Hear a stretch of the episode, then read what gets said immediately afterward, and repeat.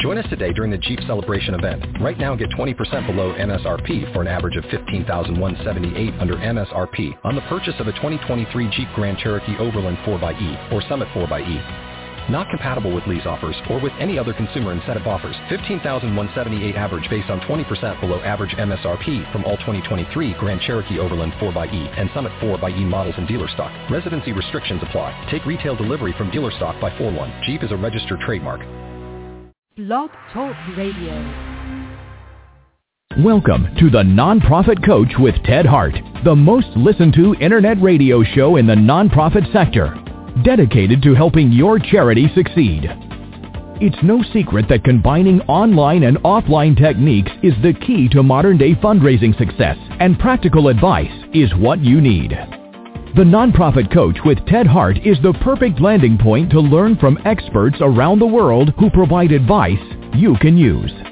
Ted Hart is without a doubt one of the foremost nonprofit thought leaders. Also a successful author, his books range from successful online fundraising to the use of social media and how to make your nonprofit green. Guests on the Nonprofit Coach are leaders in their field who share tips and trade secrets for nonprofit management and fundraising success. Ted lectures around the world, but now he's here for you. From the latest in charity news, technology, fundraising, and social networking, Ted and his guests help you and your organization move to greater levels of efficiency and fundraising success. This is a live call-in show. Add your voice by calling 347-324-3080. After the show, you can find all our podcasts at tedhart.com. Click on Radio. Don't forget to dial 347-324-3080. Now, welcome the host of the Nonprofit Coach, Ted Hart. And welcome here to the latest edition of the Nonprofit Coach with Ted Hart. Thank you for joining us today. Uh, we've got a very big pre-Thanksgiving here in the United States show for you. This is November 26, 2013, and I'm coming to you live from the world headquarters of the CAF America uh, organization, Charities Aid Foundation of America. As the announcer mentioned, you can call in and speak with our page two expert, Deborah Kaplan-Polivy, today at 347-324-3080. You also can join us over in the chat room. I see some folks over in the chat room now. You can ask questions there. Or you can also email me your questions at tedhart at tedhart.com. As always, here on the Nonprofit Coach, we start the show off with Page One News.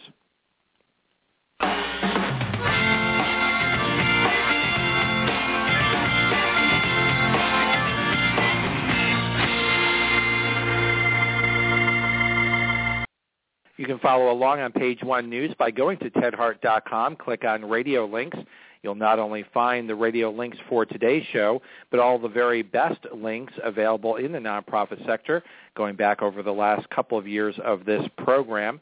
Uh, we are now fast approaching our four-year anniversary, which will come up in March of next year. First up here in the uh, radio links for today, page one news, comes to us from Cone Communications. The Public Relations and Marketing Group have now uh, released their 2013 Cone Communications Global CSR Study. Uh, this is really terrific um, uh, stuff uh, talking about uh, the uh, corporate social responsibility and giving you more information uh, about the corporations that are covered in this report. You can download the report and get a copy for yourself by going to tedhart.com and click on radio links. Next up here on the Nonprofit Coach is a reminder from the Nonprofit Times that they have extended the deadline for the Nonprofit PR Awards that deadline is now. There is a late fee, but you can still get in your submissions in a wide range of categories uh, as long as you submit by December 4th. Uh, and uh, they will be, uh, they have uh, the PR news staff and the panel of corporate, nonprofit, and public relations agencies uh, that will be the judges uh, for this, and they will uh, be honored at an awards ceremony spring 2014 in Washington, D.C. So uh, last year's winners included the United Nations Foundation, American Heart Association, Nature Conservancy, and others. So check out all the details. If you've done some good work in public relations in the nonprofit sector, You can find that at tedhart.com. Next up here on the Nonprofit Coach Page One News comes to us from 101 Fundraising, the crowd blog on fundraising. Uh, and they're making a very good point, particularly at this time of year. Uh, and the headline here is, Are you ignoring those who love you most? And the point of this article, which I want to draw your attention to today, is there's so much emphasis on prospecting. Uh, there's so much emphasis on finding new donors, new supporters for your organization, uh, whereas you have done so much work in building a relationship with donors over months, years. Um, what are you doing to show the love for your current donors and to maintain the relationship that you have and to renew support uh, for your nonprofit organization. So a very well done uh, article and reminder uh, about the need to spend time uh, really developing the relationships of your current and past supporters. You can find that over in the radio links today. The Veritas Group uh, sends in uh, another uh, really terrific um, uh, piece of uh, uh, information here, which is specifically about the five metrics for measuring success in major gifts. Now, I've just spoken recently. Um, listeners know that I was just spoke at the AFP conference in Rhode Island, and then I was just last week at the big AFP Congress in Toronto, and topic uh, was uh, major gifts, and uh, my uh, my book. Uh, major donors uh, was the backdrop for that, but I really like what's being outlined in this article, which is why I provided you a copy of it uh, in the radio links today um, that helps you really take a look at the return on investment, how you can um, measure the success of your programs, um, the value retention for current donors and moving them towards five, six, and seven-figure gifts. Uh, so this is uh, well done um, information that I want to draw your attention to, and of course you can find that over in the radio links today. Um, it is uh, that time of uh, of our programming schedule. Uh, each month we have an expert from the group over at GuideStar uh, that come in and provide us with updated information from GuideStar. It's known as the GuideStar Minute. And today we have marketing specialist Jenny Taylor with us. Jenny, welcome to the Nonprofit Coach Radio Show. Thank you so much for inviting me, Ted. Well, it's uh, always a pleasure to have someone each month uh, from GuideStar to make sure that we stay uh, abreast of what is happening over at GuideStar. And one of the reasons why we do that, which I'm sure you're aware and I want to remind our listeners, is because here on the Nonprofit Coach uh, radio show, we do often speak of the six pillars of success that we've developed for nonprofit organizations online. Number one, of course, is a well-designed website strong email program full of unique content about your organization. We believe the number two most important thing that charities in the United States can be doing to succeed online is to have what we call a strong GuideStar strategy. Um, and the reason that GuideStar is so important is because of the data that you have and those who use that data on a regular basis. So that's why we invite GuideStar each month to come and keep us up to date uh, with the ever-changing activities over at GuideStar. Uh, so Jenny, thank you for joining us today. What's going on at GuideStar? Well, as you know, Ted, this time of year is really big for nonprofits and for your listeners. It's all about end-of-year giving. It's the last fundraising push. So we've launched a campaign to help nonprofits fundraise more effectively in these last six weeks or so. Um, we have a new webpage. It's located at npo.gs slash. And on it, we've got some fundraising tips um, that will help nonprofits point to their impact. Well, that sounds um, very, very timely. And of course, the whole issue of, of impact and measuring impact uh, is extremely important to donors. Um, so help us understand um, where GuideStar is providing service in that area. Absolutely. So we've got some, some tip sheets um, that'll help nonprofits in this process. And some of the things that we recommend is, as you mentioned, and we're so happy that you're a big fan, um, updating your GuideStar Exchange profile is always a great way to show your prospective donors beyond the numbers. It shows what kind of programs you're doing and just the impact that you're having in your community. And just remind everybody, Jenny. I mean, why? I mean, certainly having a profile on a site like GuideStar, I guess there's really no downside to that. But we believe here on the Nonprofit Coach that the real reason why nonprofits need to be doing that and why it needs to become a fundraising priority is because of those who use your data and, and link in a variety of different ways to the GuideStar site. Can you give us just, because I think it's timely this time of year, just to remind people who uses GuideStar? Absolutely. So we've got two big silos that this information goes out to. We've got much more than that, but giving season related, we have big foundations that do come to our website. They look to verify nonprofit status, but they're also really starting to look at the exchange data. Um, a new thing that we announced last week is that we are partnered with the Technology Affinity Group, and we have launched something called Simplify. And this is a big thing that we're working on for next year, so stay tuned. But what our goal is is to have organizations enter the data into their exchange and have that feed into the grant making process. So instead of having to fill out all the different grant applications, we're hoping to kind of have a one-stop shop that'll autofill a lot of those online applications for those big grant makers. Well, that that could be a big uh, saving and, and also an opportunity to have some standardized information. So uh, once again, but but you also feed a number of websites that that yes. directly connect to high net worth individuals, foundations, and corporations who are looking for charitable information. Give us a thumbnail of that.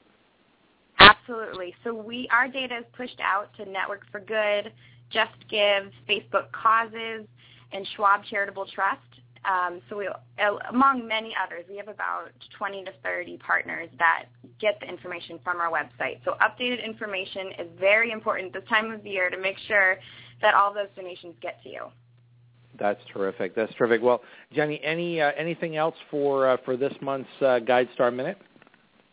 Really quickly, we have a really fun Twitter campaign going on. It's hashtag I give and the number four.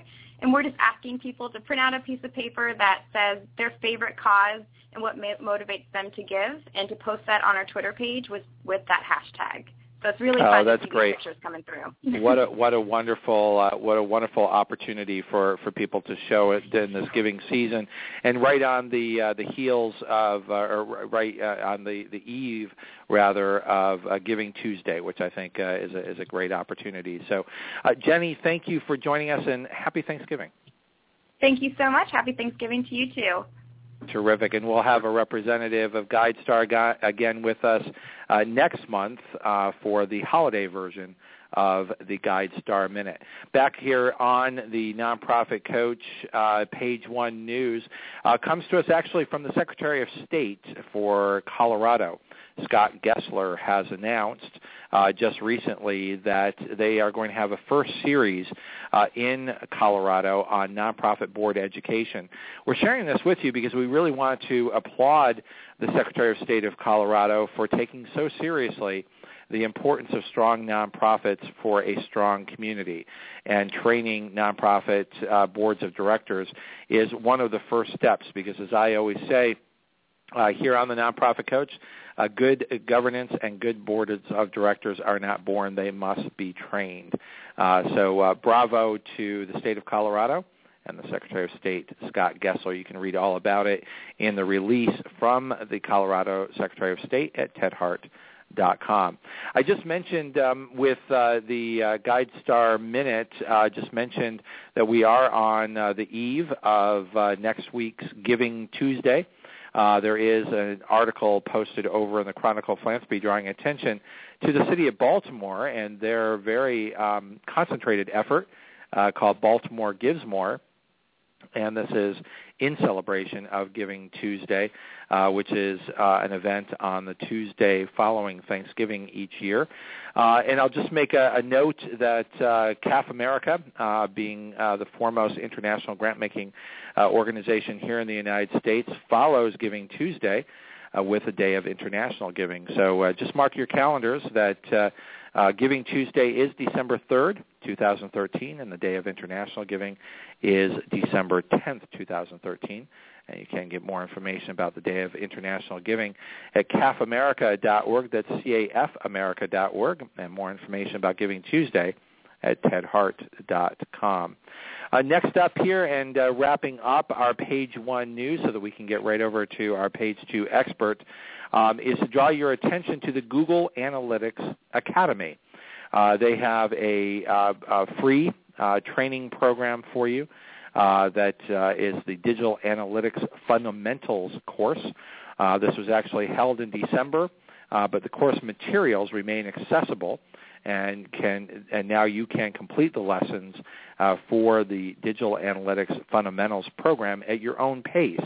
Uh, you can find the link and all of the information uh, so that you can learn to become an expert for your organization on Google Analytics. And let's keep in mind that Google and the Google uh, World of Services for Nonprofit Organizations are part of the six pillars of success for nonprofit organizations.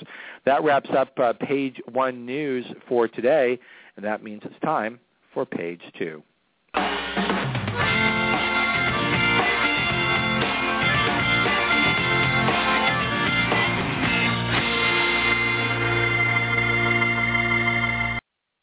I'm absolutely honored to welcome here to the Nonprofit Coach radio show as our page two expert today, Dr. Deborah Kaplan Polivy.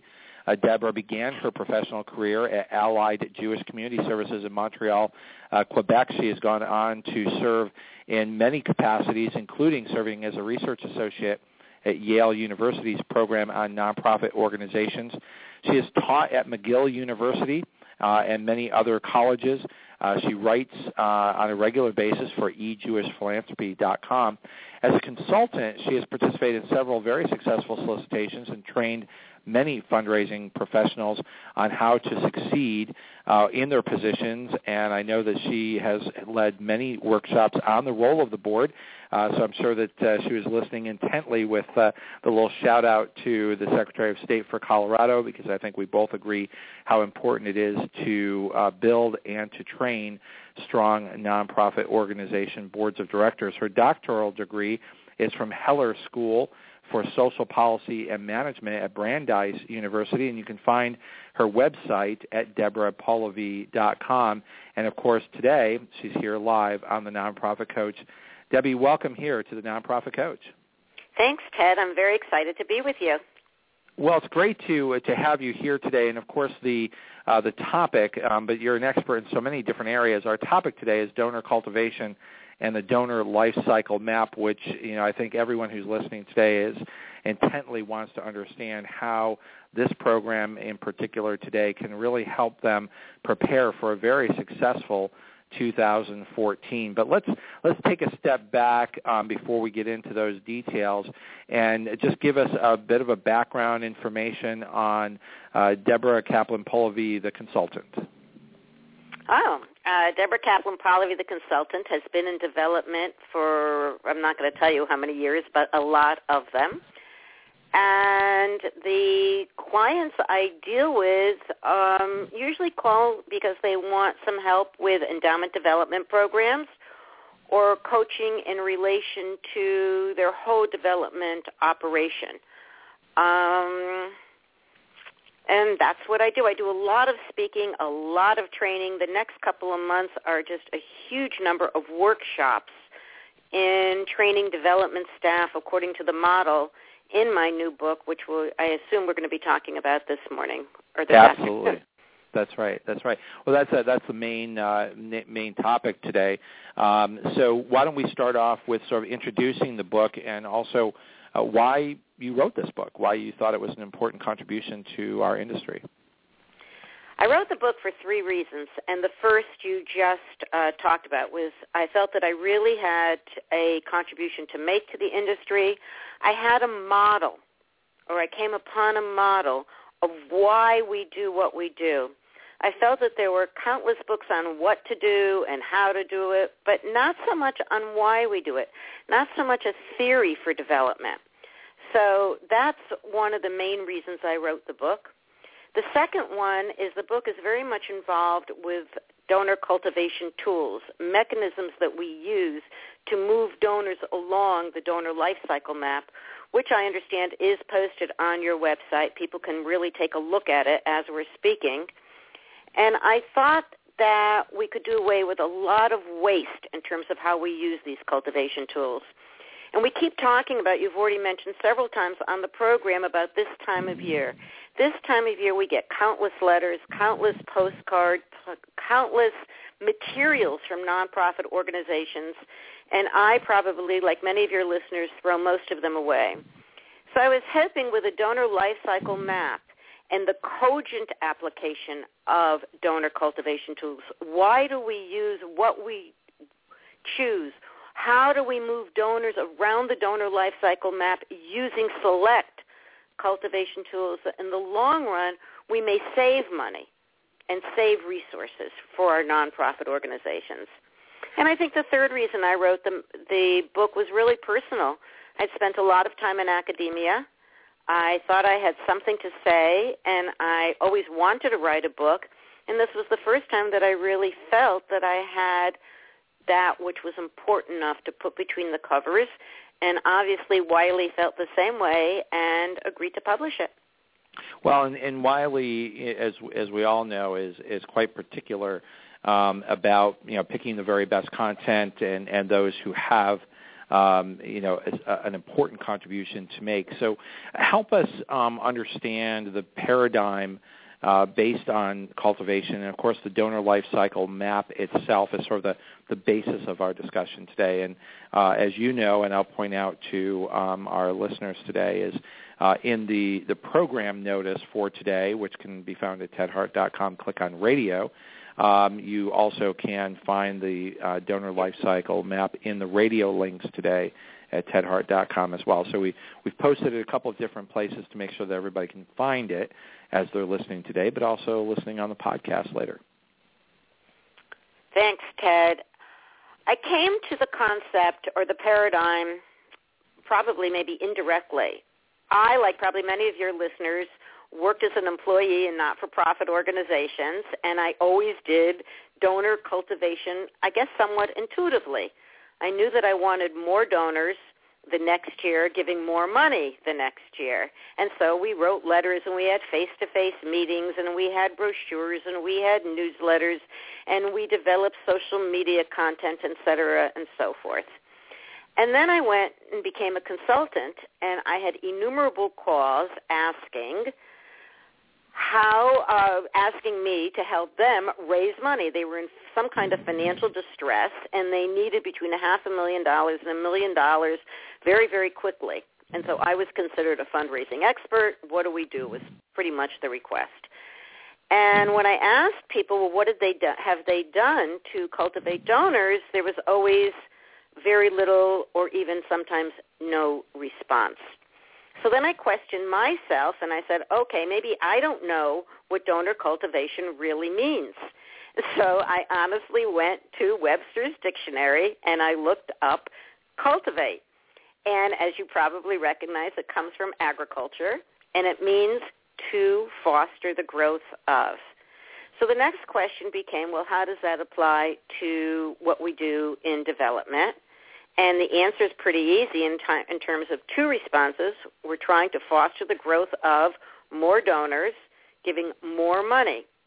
But the third piece, when I really pushed myself, was we want to provide donors with more opportunities to give. So it was really to foster the growth of more donors, more money, and more opportunities. Then I came across Sarah Clifton's donor life cycle map, on the 101 fundraising blog, to which you alluded at the beginning of the show. And for those of you who can see it, it's circular in design. And I'll just describe it very quickly um, because of those of you who cannot see it. It goes, it's divided into sectors. So probably from 12 o'clock to 1 o'clock is first gift.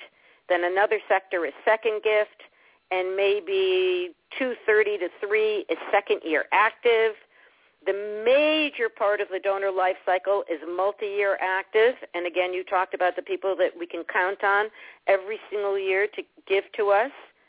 Then maybe from 9 o'clock to 1030 is major or stretch giving, and stretch giving relates to the capacity of the donor.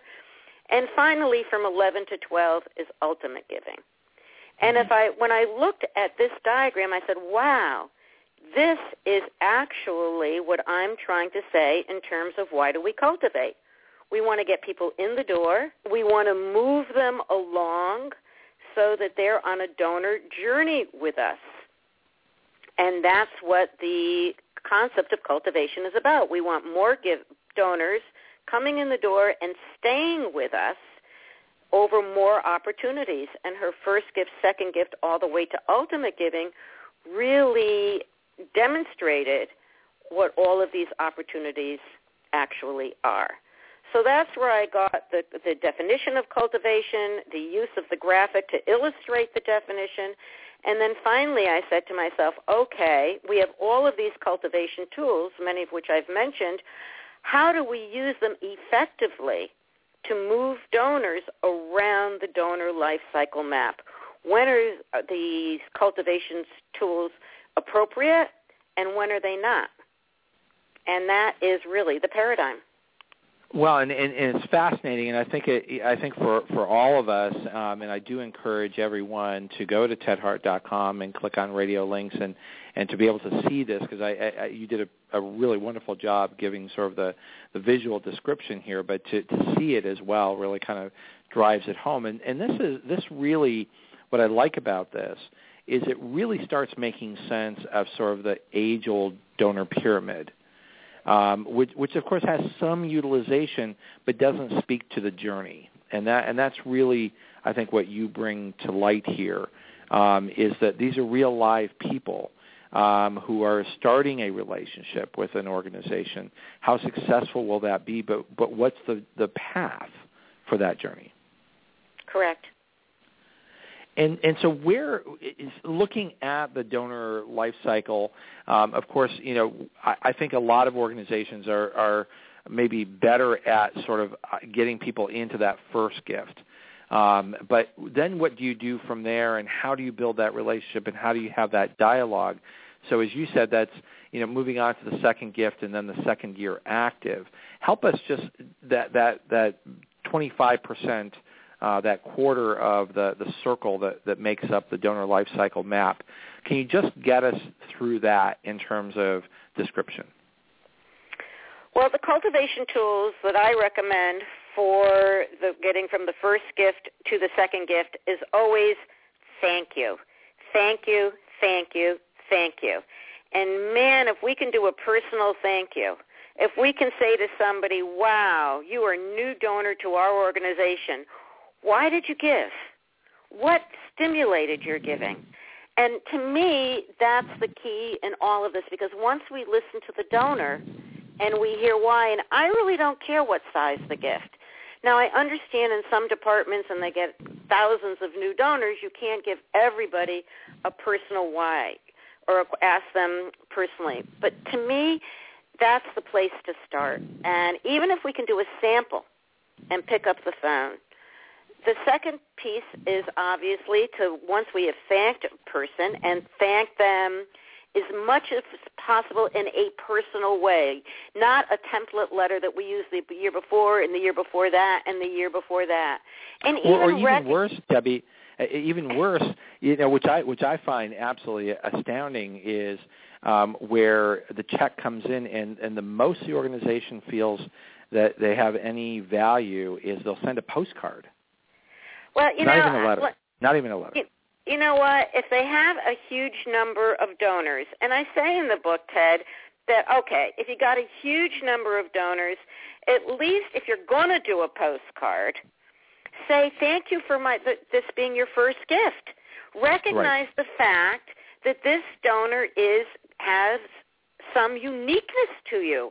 We right. really appreciate that you took the time in other words, make them understand that in your database, you have noticed that they are a new donor. And then begin to say, okay, to yourselves and in your strategic plan, how do we move this donor to next year? So we've used a personalization of some sort. Now we may want to send them a newsletter. We may want to, if they get together with them, let's say it's a new donor, but it's an alumna or it's a new donor and it's a parent in a school. So there may be areas where they can be brought together to meet one another. Obviously, social media. I think a phonathon can move them to a second year where it says, you know, you gave last year.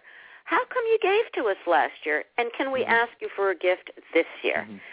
Right, so as long as any, it's conversational, as long as it's conversational and not sort of like right. like hit and run, you know, we we need your money, send it now, but but have it be relationship driven. Well, and there are, there are two other things that I think are important to this. Number one is yes, the conversation. That that's clear. But the second one is I propose something very different in the book, and I propose a flattening out of our staffing so that instead of having somebody in plan gifts and somebody having somebody in major gifts and somebody somebody for young leadership and somebody for women and somebody for foundations and somebody for corporations and all of these various um, items that have sometimes been, been referred to as silos, I think that the staffing should be first gift, second gift, second year active, and moving the person on to multi-year active, where then another person takes yeah, over. management. Cool. Yeah, yeah that, because I now, really How do you believe, think that would change the dynamics of a development office if they were to move to that staffing pattern? Well, and that way somebody is really responsible and accountable for not only getting people in the door, but for moving them on. And as you know as well as I know, the amount of data that have been collected of late on donor churn, this kind of staffing would really make somebody responsible for this first section, the first couple of sectors in the donor life cycle map. And by the way, well, another way the, to bring, pardon me? Well, I was just going to say that's one of the reasons why we were so excited to have you here on the show today because our regular listeners know over the last uh, month or two we've been uh, carrying, uh, covering here on the show um, various reports from the AF re, AFP report to, to others talking about this growing crisis of retention. Right, right. And I think um, this model is really the key to it is retaining, retaining, make sure people can listen, making sure our staff knows about what ultimate gift planning is, knows about how to have a face-to-face conversation, knows how to pick up the phone. And one of the things that I'm re- recommending to all of my clients is in your thank you letters, not only do you want to personalize them, but talk about the history of giving. Make sure people realize, you said it right at the top of your show, make sure that people pay attention to all of those donors who've been giving them to them for years.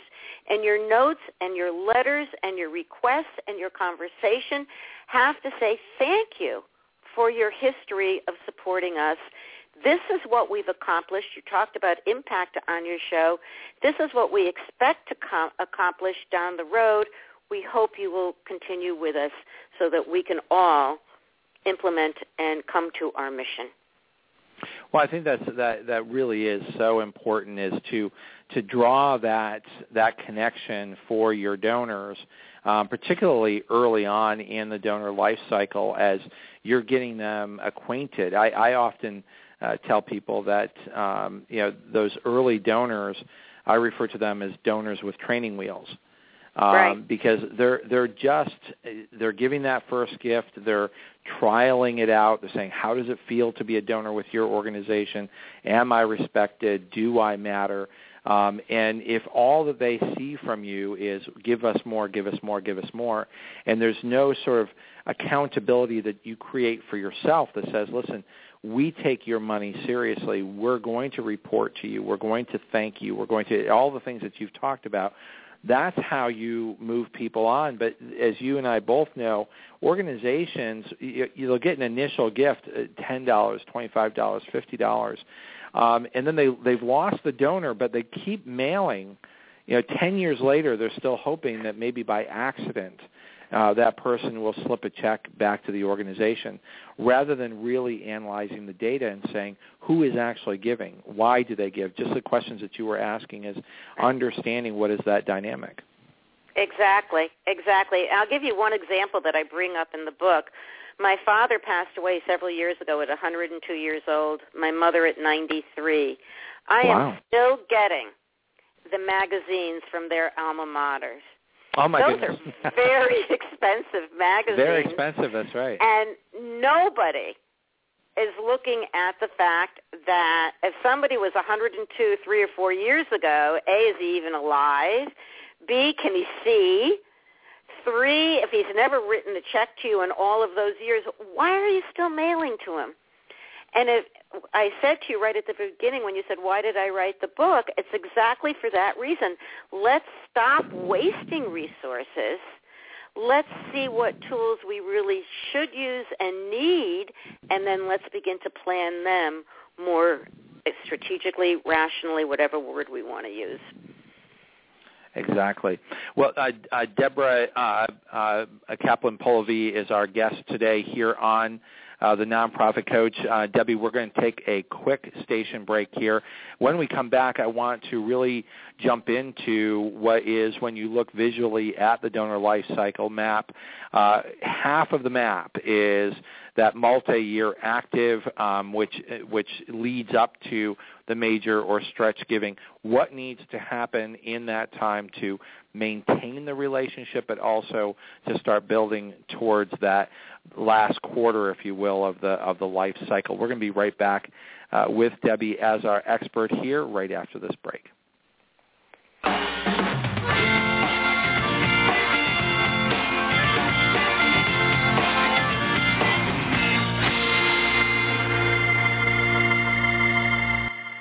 Just a programming note here. Um, just get your uh, pencils out to make sure that your calendars are up to date. Uh, we are live here today with Deborah Kaplan Polivy on the donor life cycle map.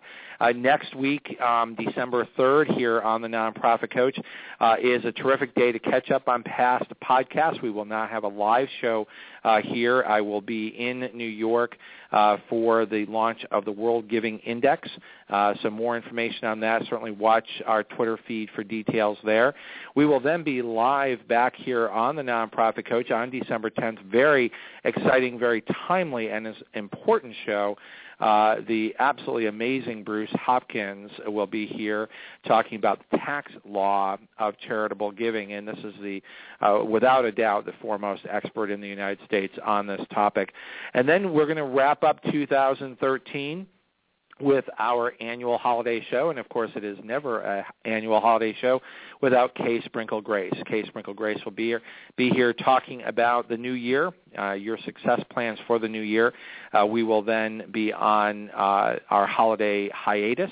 Uh, we'll come back to you live uh, in January. So that's the uh, uh programming between now and uh, the end of our program schedule here on the Nonprofit Coach, which will end um, for 2013 on December 17th with Kay Sprinkle Grace. We're going to have a very uh, timely notice here from uh, from I'm sorry from Google on services that are available for nonprofit organizations. And then we'll be live again with Deborah Kaplan Polivy. Every day, Every millions, day of, people millions of people are online, online, many of whom many want to help, want to volunteer, volunteer, and donate to a good cause. A good cause. Nonprofit, organizations can use many Google tools to reach potential donors around the world and raise more money. And as an approved nonprofit, it doesn't cost a thing. It's all free. Google Grants Google helps Grants you promote your website with free advertising on Google.com through the AdWords program. With Google AdWords, you create ads and choose words or phrases related to your nonprofit organization. When people search on Google using one of your phrases, your ad will appear next to the Google search results under the Sponsored Links section. AdWords allows you to target certain geographic areas, dates, and times of day for your ads to appear. YouTube for Nonprofits is another tool that can boost donations to your organization. The program offers a number of perks that get your message out there and drive viewers to take action and donate. You can list your organization on YouTube's nonprofit channel and add call to action overlays on your videos to drive viewers to donate. Need help analyzing your website traffic and marketing effectiveness? Google Analytics is a free tool that will give you rich insight and help you increase the number of people that visit and donate to your site.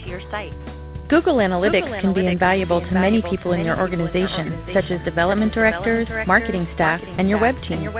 There are many other tools that can help you reach more donors and raise funds, like Google Checkout, where you can process credit card donations with no transaction fee. Google Sites to create a free website, and Website Optimizer, where you can figure out the best landing pages to turn site visitors into donors. To get started, apply for Google for Nonprofits today. Remember, our podcasts and archives are always available 24 hours a day at tedhart.com. Click on Radio Link. If you're listening live today, the phone lines are open. Call in and ask a question by dialing 347-324-3080. Now, back to the Nonprofit Coach with Ted Hart. And this is your host, Ted Hart, live here with Deborah Kaplan Polivy and the Donor Life Cycle Map. Uh, so, Debbie, um, we're back talking about the life cycle itself and the vast majority or half of the entire circle that makes up the uh, the life cycle um, is uh, is that of the um, uh, the active donor, moving moving them out of that second year active to multi-year active. What does that mean, and how do you get there? Well, number one, yeah, I think let's step back a minute and go to the second gift. People who have made a second gift are candidates for second year active or multi-year active. So, for example, you may want to pick up the phone and call somebody who's made a second year gift and said, you know, we have all of these opportunities. You can go on a um, on-site visit, you can participate in the committee, et cetera, and so forth. There are a lot of people that are going to say, you know what, I love your organization, you're doing a great job, but I don't, I, I don't have the time to be active in it. So that person is going to jump from second gift to multi-year active and pretty much skip that second year active sector. And then, of course, the person who's in the second year active sector who participates in all of these opportunities opportunities, they, they usually, unless you've really annoyed them, are going to move off to the multi-year active sector. So there are really two ways to get there. Now, once somebody gets to multi-year active, that's the arena where I think people are pretty much ignored. And, and how so? How how so are ignored? Okay, let's say you have an event and people are coming to the event, and whom are you going to pay the most attention to if you're a staff person or even a board member in your job of hosting or cajoling a donor? You're going to pay attention to the people who are your first-time donors. You're going to pay attention to your major gift donors. That was the way in which we've always operated. Ted, excuse me one minute. I'm getting an echo. Is there any way we can get rid of that? I'm not getting it, but let me just uh, try putting you on hold and bringing you back. Okay. Okay. Ah, that's much better. Okay. Much better. Is that much no, better? it's still an echo. Okay, as long as you're not getting it. I, I'm not, Um, and I, so- I'm sorry that you are. So that's really one of the ways in which we don't pay attention to the people who are regulars at our events. We expect them to be there. We don't recognize them. We don't. I don't know. We don't we don't host them in the way we might host these other two categories. The other thing that I think is fascinating about the multi-year active sector, which is what I began to realize in writing the book, is if we take the old-fashioned donor pyramid, the major section, the largest section of that pyramid is the base. Those are the people who've been giving us the smallest amount of money. If you overlap that donor pyramid on the multi-year active component of the donor life cycle map, you have a great deal of people who may be giving a long time small amounts of money. And maybe they have never, no one has ever paid attention to them. So I really see that as the major group that can be pushed up to major or stretch giving or ultimate giving. Because The these are tools that- investors who have been giving over uh, uh, as you're saying, a longer period of time. So what you're raising, sort of out of out of this uh, this area, um, is um, the notion of longevity.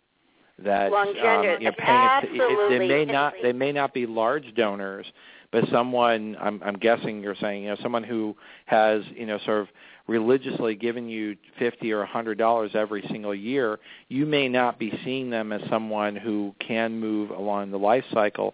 But what you're saying is here's a missed opportunity. Absolutely, Absolutely. and and moreover, moreover, these are these the people are the who are people who are certainly, certainly ultimate giving ultimate prospects. prospects. And if And we if have we a have flat flat staffing, staffing, someone is going to finally pay attention pay to these people to these people as as opposed opposed to writing a template writing letter letter and getting the and donation donation year after year after year after year. Other things that Other can be done can to move done them to move along is special recognition special groups. recognition People groups. who've been People giving who've been 25 years or 25 more, years or more, 10 years or 10 more, whatever the notion that a notion that a nonprofit selects. Events Events for people who've been giving for these this amount of time. amount of time. Uh, Uh, special educational, opportunities. And one of the And things of that the I things read, that I and I read and agree, I is there's agree so is many there's so people many in this people in this sector who no one who no really one knows, knows, doesn't know what their know what their capacity, capacity is, is, and therefore, and having never having met never with them, with them, doesn't even know what doesn't their even know what interests their are, interests are, and, and um, hasn't um, even hasn't asked even them for asked what's them been for called what's that been called that transformational gift, or at least the capacity gift at their their own own income level. income level. So, so the, the sort of restructuring of the, the traditional development office, or the restructuring of how we view uh, donors, I'm, I'm taking away from what you're saying is moving it out of sort of that immediate, what are you going to give to me this year, um, and taking a look at more as your life cycle says, sort of the, the lifetime value, the, the, the longer term relationships that may never have surfaced as being major, but cumulatively they might. And not only that, Not but, only you, that, but once you have a once you have a discussion with these people and you get to know and you them, to know them, your your annual annual campaign, campaign, yes, but they yes, also but may they be also candidates may be for candidates capital for gifts. capital gifts. They may be They may be candidates for special for opportunities. They may be They may endowment endowment potential donors. potential donors. They may be They may deferred be gift deferred potential donors. donors. You never know You till never sit know and you talk with them. talk with them. And organizations are always finding that they're getting bequests from people that gave them small amounts over long periods of time. What might have happened had we talked to them, had we gotten to know them? Exactly. So, so what are some of the, the, the tips you, you said, um, you know, picking up the phone and calling, but, but it also comes down to whose job is it? Is that right? That's exactly. So, and, and it's got to be a priority. We, I, we've all learned that the large parts of any campaign come from your major donors. And so we know we have to make th- this. I'm sorry to keep interrupting you, but this echoes. It's very hard to um, answer you. But in any case, I'm- we I'm all sorry. emphasize the major donors. We all emphasize the first gift donors. So my my thinking is we've got to start emphasizing these multi-year active donors donors and do so through all kinds of tools.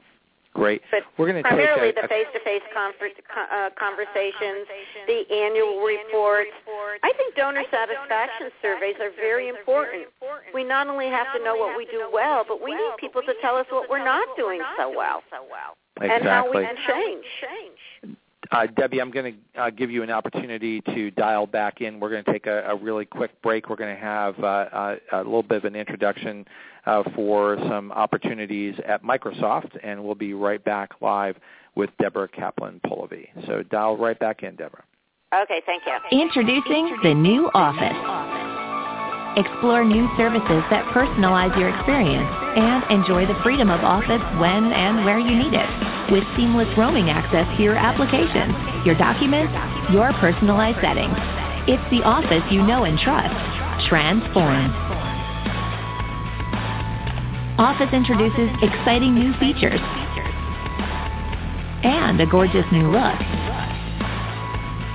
that make it easier for you to get things done.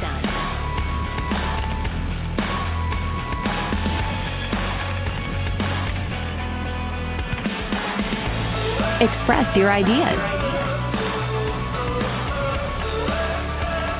And stay connected.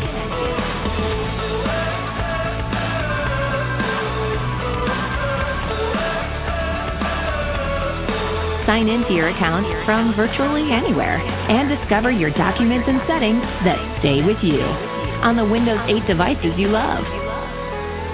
Imagine. Connect. Discover. Welcome to your modern office. Try it today. And we're back live uh, with Deborah Kaplan Polivy. Deborah, is that or Debbie? Is that a little bit better? Yes, it's much better. Thank you. Thank you. Okay, good, Ah, good. no, well, you know, there's the always take a station but- break to make sure that you've got what you need. So, um, so bring us bring us back to um, the the donor life cycle, um, and keeping in mind that uh, you know we have a, about 10 minutes left. Um, I do want to make sure that um, uh, some of the more interesting uh, conclusions that you've drawn, and then how do we bring it full circle into those major sort of lifetime gifts. I think one of the conclusions that I draw, maybe the most important, is the role of the CEO in this whole process. The uh, Compass Point report about, funded by the Haas Foundation, which came out I think earlier in the year, states very clearly that the CEO is the one in the, on the bottom line that creates the um, culture or the environment of philanthropy. And I think when I read that report and I reflected back on my own experiences, I realized those organizations in which we did really well in terms of fundraising, even up until that ultimate gift, that we had a CEO 100% behind us. And in those organizations when we did not, the CEO was really almost an impediment to the development process.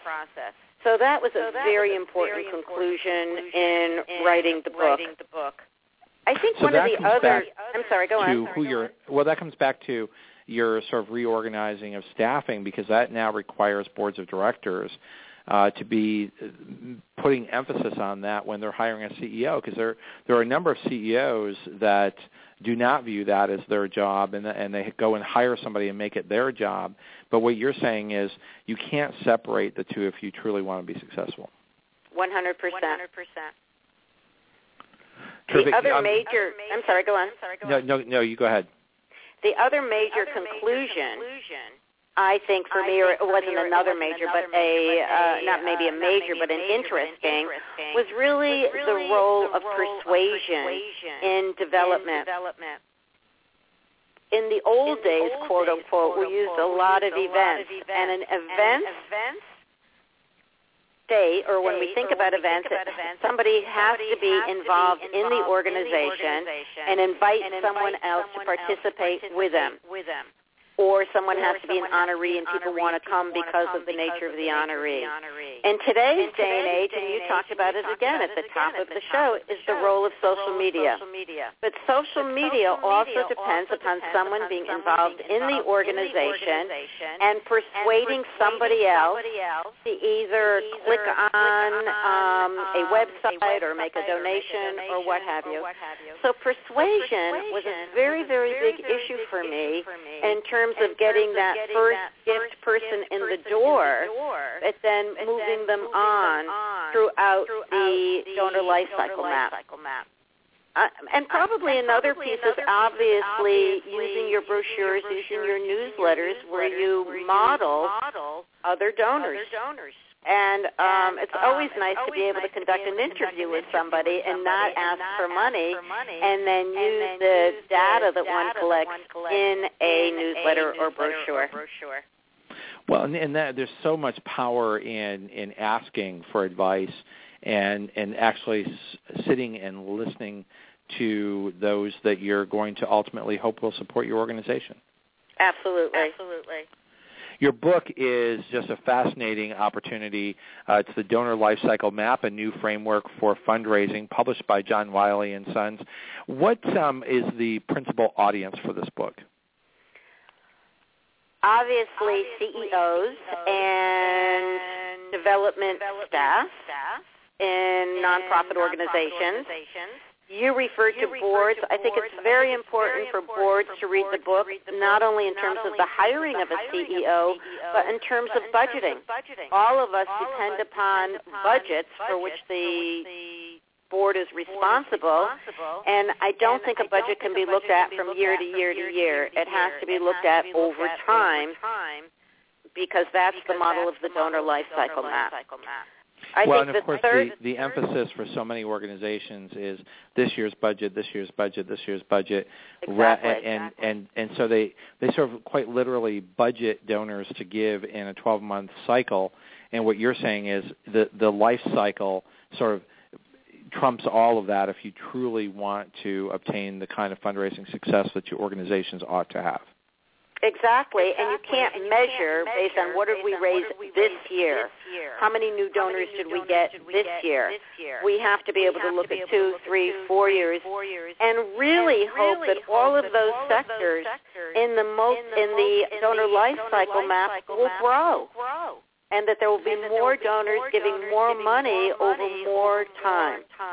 The, the third um, audience, I think, for the book is students and professors, teachers and nonprofit management courses. Well, I certainly can see where they would benefit from that because I'm just sitting here reflecting on, you know, there's, there's a fair amount of criticism in sort of modern day for-profit um, corporations that they're very short-term focused. What's happening this quarter, money this quarter, rather than looking at building the value of their corporations over a longer period of time. And and this kind of points out that nonprofit organizations really are maybe not so much emphasis on the quarter, but certainly are much more short-term oriented than they ought to be. Correct. Correct. The other thing that corporations have that we don't have so very much in um, nonprofits is money for research and demonstration. So yes, they're looking at the quarter in terms of the short term, but they're putting money away, so to speak, in investment for the future, future products down the line. And I, I'd like to see us do some of that too. Take a look at how we raise money, experiment with new things, and see if in effect over time they are in fact successful, or if not, what do we do to tweak them to make them more successful? Exactly. Fascinating uh, work here. Definitely food for thought as you're planning uh, for 2014 is what can you do to put your organization on a path for longer sustainable growth uh, than just what gifts are coming in this year. Um, in the final couple of minutes that we have here on the show, uh, Debbie, can you make sure that my listeners know how to reach you? I have a website, which is www.deborahpolivy.com, and all of my contact information is on that website. Terrific, terrific. Well, keep up the uh, the wonderful work, and uh, certainly you have a home here on the Nonprofit Coach. We very much agree with the long-term value, the life cycle value of non of uh, nonprofit donors, um, and the emphasis that you're putting on thanking donors, building those relationships, and not sort of that that hit and run fundraising that sometimes really can become the uh, uh, you know the the the, the the bottom line of, of sort of a lot of development uh, efforts. Uh, we've been live here with uh, Deborah Kaplan Polivy here on the Nonprofit Coach. Uh, don't forget that next week is an opportunity to catch up on the hundreds of podcasts available at tedhart.com on all sorts of topics related to nonprofit management, uh, fundraising, and the nonprofit world. We will then be back live here on the Nonprofit Coach on December 10th. We will be here with Bruce Hopkins exploring the world of the uh, legal side of philanthropic giving. Uh, we will also celebrate on that day the Day of International Giving and wrap up our calendar for 2013 with the wonderful Kay Sprinkle Grace here on the Nonprofit Coach for our holiday show. Seconds. Deborah, thank you for joining us again here on the Nonprofit Coach. Thank you, and a happy holiday to you. Happy holidays. Bye-bye. You've been listening to the Nonprofit Coach Radio Show with Ted Hart. Tell all your friends to check out our production schedule and download our iPod and iPad friendly podcast at tedhart.com. Thanks for listening to the Nonprofit Coach.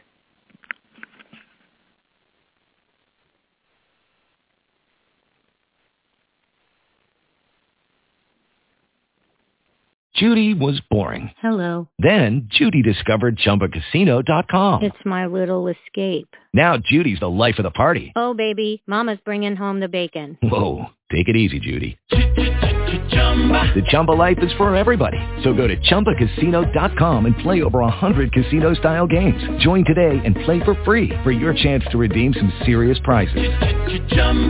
ChumbaCasino.com. No purchase necessary. Void where prohibited by law. 18 plus terms and conditions apply. See website for details. Lucky Land Casino asking people what's the weirdest place you've gotten lucky? Lucky? In line at the deli, I guess? Aha, in my dentist's office. More than once, actually. Do I have to say? Yes, you do. In the car before my kids' PTA meeting. Really? Yes. Excuse me, what's the weirdest place you've gotten lucky? I never win and tell. Well, there you have it. You can get lucky anywhere playing at LuckyLandSlots.com. Play for free right now. Are you feeling lucky? No purchase necessary. Void where prohibited by law. 18 plus. Terms and conditions apply. See website for details.